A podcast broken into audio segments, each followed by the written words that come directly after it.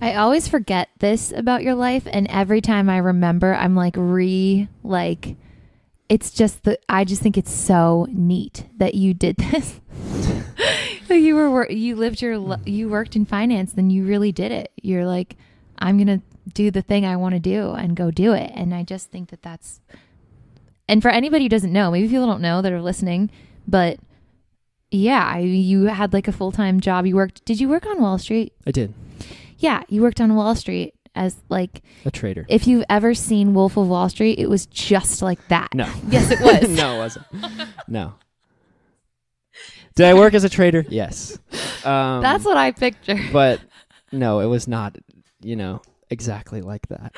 I'm laughing at myself. Crack myself up. Um, All right, fine. It wasn't exactly like that, but some stuff, some stuff was really cool. Like some stuff, you know, was like what you'd see in the movies. You know, I worked on a trading floor that was a couple football fields big with probably a thousand people on it. I had like eight screens in front of me. I was like answering probably a hundred phones a day. So it was like very active, fun, like dynamic, high energy. You know, for some people, high stress work environment. Um, I mean, I've been blessed, and I think you've been blessed too, to be a person that can like handle that pretty well and like keep a pretty level head um, during those types of situations. So, yeah, I there were a lot of things about it I really liked. Um, but yeah, I did used to do those things. yeah. And then May 10th was your last day. Yep. And you said, I'm leaving this whole finance thing. That, by the way, you got obviously a degree in that.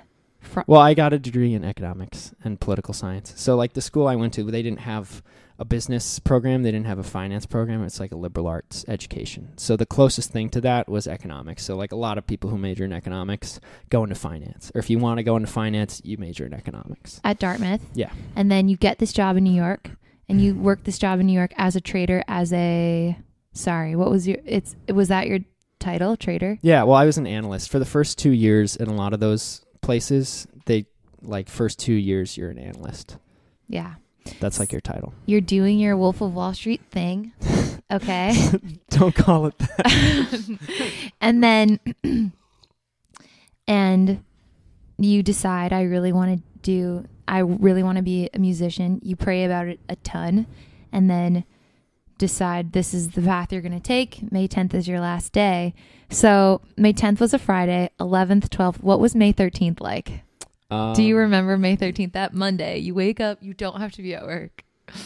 Yeah, no, and I had been planning for that for a long time. Um Yeah, that week I I had already bought like, you know, a schedule and I had like filled it out. I was like, here's what I'm going to do every like half hour for, you know, and after I wake up. So, yeah, the first day I woke up and I was used to getting up really early, right? And so and I knew if I was going to do something like this, I did not want to like reward myself with some sort of like vacation where I was like, oh, I like let me get to this when I get to it, and the things will fall into place. So I like I wanted to treat it as legitimately as possible and treat it like a business, which is which is what it is. You know, I mean, you have all the same pieces of any entrepreneurial venture. You're like, starting a business. Exactly. You have research and development, which is your writing and editing of songs. You have your marketing, which is your social media and your promo, which takes again, that's something I had to learn those first few months. It takes way more time than I had hoped or anticipated. Mhm. Um,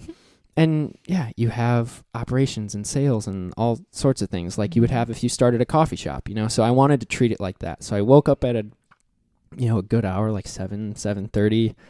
I went on a walk, I read the word, I prayed, and then I, you know, I started my day. I had for the first while every day I had like this 3 to 5 I would do my writing stuff and I would come up with new stuff, I would edit old stuff, but like um, in the morning at like 11 i would warm up and practice all my stuff. Um, at i could probably go back and look at i finished that journal um, but i could probably go back and look at what my schedules were like. But i you know i had this goal like i need to send this many emails. Like i and then the night before i would plan okay here's the people i need to reach out to tomorrow.